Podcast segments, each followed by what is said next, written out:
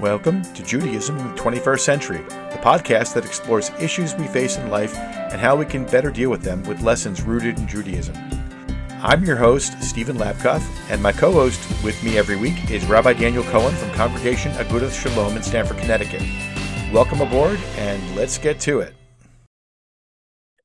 Hello, and welcome to Judaism in the 21st Century. My name is Dr. Stephen Labkoff, and I'm here as always with Rabbi Daniel Cohen from Congregation of Agudath Shalom in Stamford, Connecticut.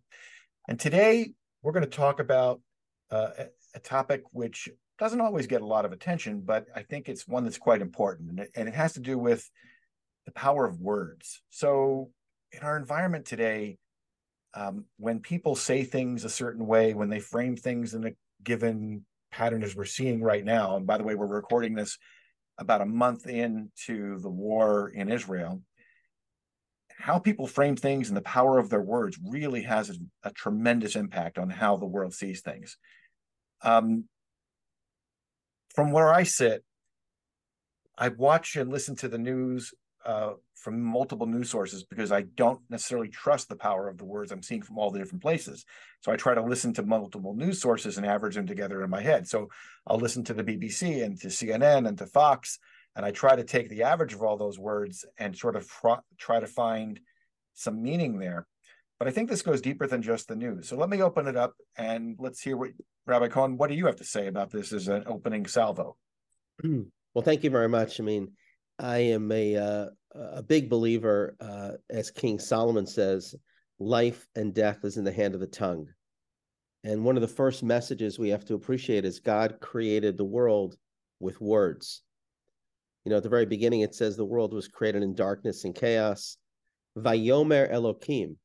And God said, Let there be light, and there was light. So I would say foundationally, it's important to recognize that our role in this world, all humans, is to imitatio Dei, to emulate God. And as God uses words to bring light and love and healing and order, that is our mission.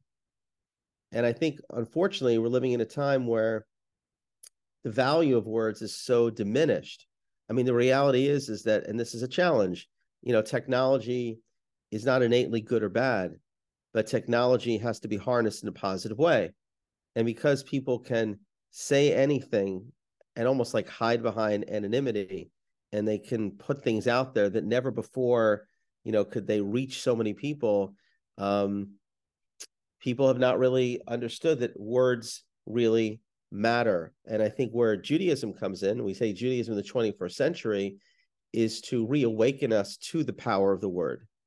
You know it bothers me a lot when i think about people that are talking heads. I mean that to me is no better than Bilam's donkey in the Bible that talks. You know, we're not simply given the gift of speech to fill time. So, one of the most important things to think about, and unfortunately, I don't think we'll do, is that if a word is coming out of my mouth, it becomes real. It really cannot be taken back. It has to be honest. It has to be truthful. It has to be helpful. It has to uplift, has to be constructive. And um, you know, we should always be mindful that, you know, one word, and I've heard this and I'll pause for a minute. I've heard people that are totally turned off from their faith because of a few words that were shared in Hebrew school 50 to 60 years ago. I mm-hmm. also hear of people that are inspired in their faith and in their Judaism and in their mission in life because one teacher, one parent, one mentor said a word that they needed to hear in those moments of their life that literally still um, rings in their ears as well. Boy, oh boy, did you uh, touch a third rail in my life? Um, the Hebrew school one? Oh yeah. Whew. Oh boy, oh. you should see the look on Steve's face. The the world that I grew up in, uh, you know, I was taught all kinds of things in Hebrew school. Some good, not so good, but um, one of the things that has left me wondering about my own life was when I was about uh, 11, my grandfather was get was sick with uh, pancreatic cancer, and I was told, "Go to synagogue, go pray, and he'll be okay." Oh boy! And I was told that repeatedly. And I used to take my brother. We'd walk up the street. A synagogue was within walking distance of our home, and we were the youngest, we were the only kids in that synagogue on Shabbat morning, you know, amongst men in their 70s and 80s. And it was just me, uh, you know, a seven year old and a, he was eight years old and I was 11. And guess what? All the prayer that we provided meant not a thing. And of course, with pancreatic cancer, the and especially pancreatic cancer in 1976 ended very poorly. Yeah. And boy, did that leave me feeling disengaged and disenchanted with what I was told from those words. And it's taken me a lifetime to sort of put that back on the track and sort of come back and even to be able to have this conversation with you.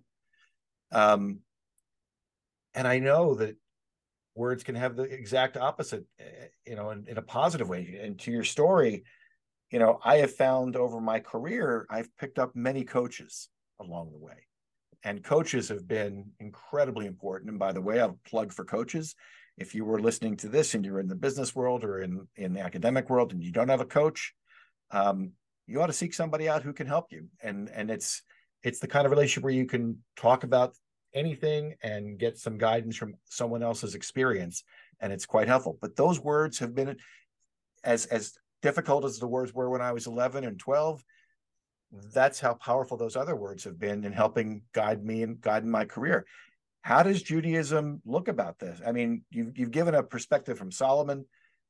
Solomon's, you know, how old is Solomon? 2,500 years old? I mean, are his words just as valid now as they were then? And what are your thoughts? Well, 100%. I mean, one of the uh, great sages of the 20th century, you know, um, was a man by the name of uh, Rabbi Yisrael Meir HaKohen Kagan, otherwise known as the Chafetz Chaim. I'm not going to test you on that, but I know uh, the Chafetz Chaim is actually one of Steve Labkoff's favorite sages. He ranks up there with the Babe Ruth of sages for Steve. Um, he lived in the early part of the 20th century, and his name actually means Chafetz Chaim. It's taken from the book of Psalms, Psalm 34, where it says, Who is one? Hey, Chafetz Chaim, Chafetz Chaim, who desires life Watch what you say with your mouth. Do not speak deceitfully. Do good in the world. And he wrote a book, which is uh, as popular today as it was then, even more popular, about the power of speech. That was his focus. And he said that, again, worlds are created or destroyed with speech. And we have to be so mindful of maintaining confidentiality, of gossip, of speaking constructive, positive words, of, you know, literally um, the reflection of our divinity is in the way that we speak. Animals speak too. I mean, theoretically, they make noise, but we have a unique power of speech to to create, to dream, to build, to heal. And what's interesting is that people think, well, he wrote the book on making sure you don't speak gossip people would think, well, he must not have talked that much. There's this concept, well, I might as well not say anything because who knows if what I'm saying is gossip. And by the way, just because something is true doesn't mean it's allowed to be said. You know, it depends what the context is. But the Chafetz Chaim actually was a very um, uh, a person who who spoke a lot, because he used speech in a positive way. So I think that there's a lot of folks. As a matter of fact, Mayor Adams, who's the current mayor of New York City, uh, recently started a campaign based on similar principles, like clean up your speech, positive speech. Um, and I think that um, we live in a world with way too much polarization. People don't realize that words that we say really can uh, poison an environment. They can poison uh, a friendship. They can poison a family and a relationship. And especially as we're approaching the holiday season too. I'll just put this in when we're spending more time with each other, with family members. It's really important to ask myself, are the words that are coming out of my mouth going to be words uh, that I'll be proud of a month from now, a year from now? And if not, don't say them. The, that's a really that's very deep. I think the the thing that gets me these days is that I, I obviously we've had a podcast about social media and clearly social media is in a weird place in our history uh, to your point so many can say so much so fast to so many and not have the slightest understanding of what their words can mean and do and how good or bad they can have harm. They can also do things like move elections, they can move countries, they can move political processes. Mm-hmm. And, uh, you know, I'm looking ahead for the next uh, election cycle and I'm wondering what I'm hearing in terms of the rhetoric and how and what is valid, how and what is just fluff. Uh, and more importantly than either of those questions, what am I hearing that's potentially dangerous for our society? Um, and there's all of those things are being put out there on a daily basis from you know our politicians of now and our politicians of the future. Um, I look at the words of this uh, representative on Long Island um, who's been disgraced and may get kicked out of Congress very shortly. You know, he used words to lie and dis- be deceitful and you know effectively get elected to Congress based on telling lies, and that's come back to haunt him. Yeah. Um, in a big way. I, I'd like to turn this into how can we how can we take something positive here? What can we give a message here? And instead of just say, you know, use your words carefully. Uh, that's kind of I would say this simple advice. Yeah. Simple advice. Anybody that you meet, anybody that you speak to, make sure that you say words that they leave your orbit feeling better about themselves than when they entered your orbit. Let's start with that number one. Imagine if every conversation I was mindful to say, you know what? Number one, I'm going to be fully listening to you and present, which isn't something that we should take for granted. But I'm fully engaged with a person. And if I have the ability to make their day, and I have the ability to say a few words out of my mouth that, you know, either give them a sense that somebody believes that they matter, that asks about their family, that tells them, boy, you're looking good today, or can I help you in any way? Those are small, what I call micro moments that can have eternal reverberation. So, yes, remember the gift of speech and the power of only a few words, even if it's a encounter that is random. When you're in the supermarket, we go back to things like this. When you're getting out of an Uber, when you're in the train station, and you make eye contact with somebody, say, Have a great day. I hope you're doing well. Thank you so much. Ask about somebody's family. I mean, always um, remember the power that we have, that we are God's literally ambassadors on earth to use the words and the power of the divine words that God has given us to make that person feel a little better about themselves than they did before. That's number one. Second recommendation Steve, I want you to say this with me. How are you doing today, Steve? How are you doing today? Rabbi? No, I'm asking you first. Oh. How are you doing today? I'm doing, doing, really well, thank you. Okay, I'm going to have you add something. Okay, from now on, we're doing this on the podcast. Whenever anybody asks you how you're doing now, I want you to say, "I'm doing well, thank God." Try that. Okay. Steve, how you doing today? I'm doing well, thank God.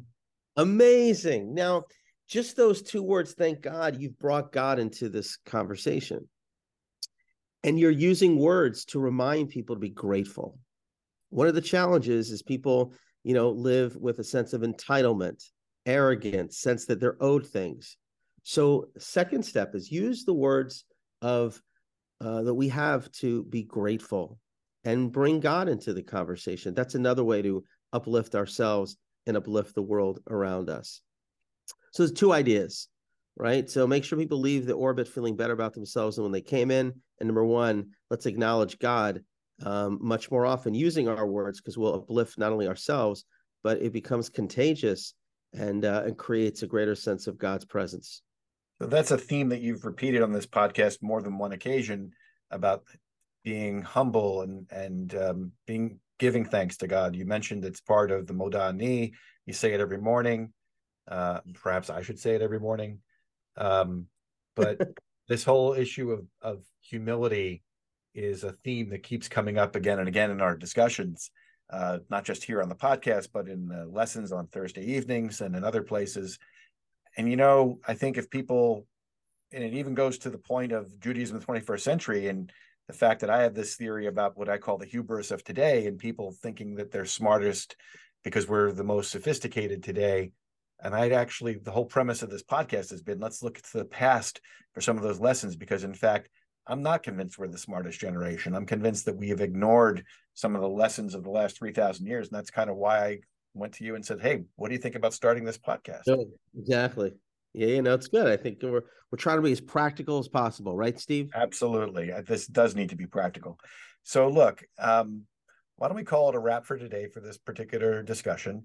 But I'll tell you the the the lessons here are are are, are good ones. These are the kinds of things that if just a handful of folks who are listening to this podcast start to be more thoughtful with what they say, with how they interact with the folks around them, approach conversations and interactions, especially around the holiday tables, you know, that are coming up.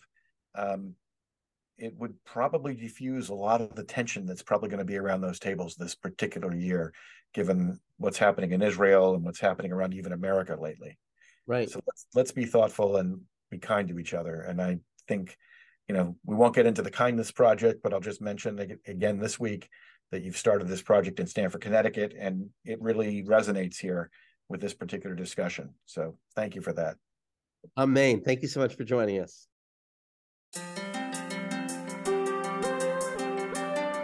Hello. Thanks for listening to Judaism in the 21st Century. I'm Dr. Stephen Labkoff, and for my co host, Rabbi Daniel Cohen, thanks so much for listening. We'll be back again next week with another episode. See you next time.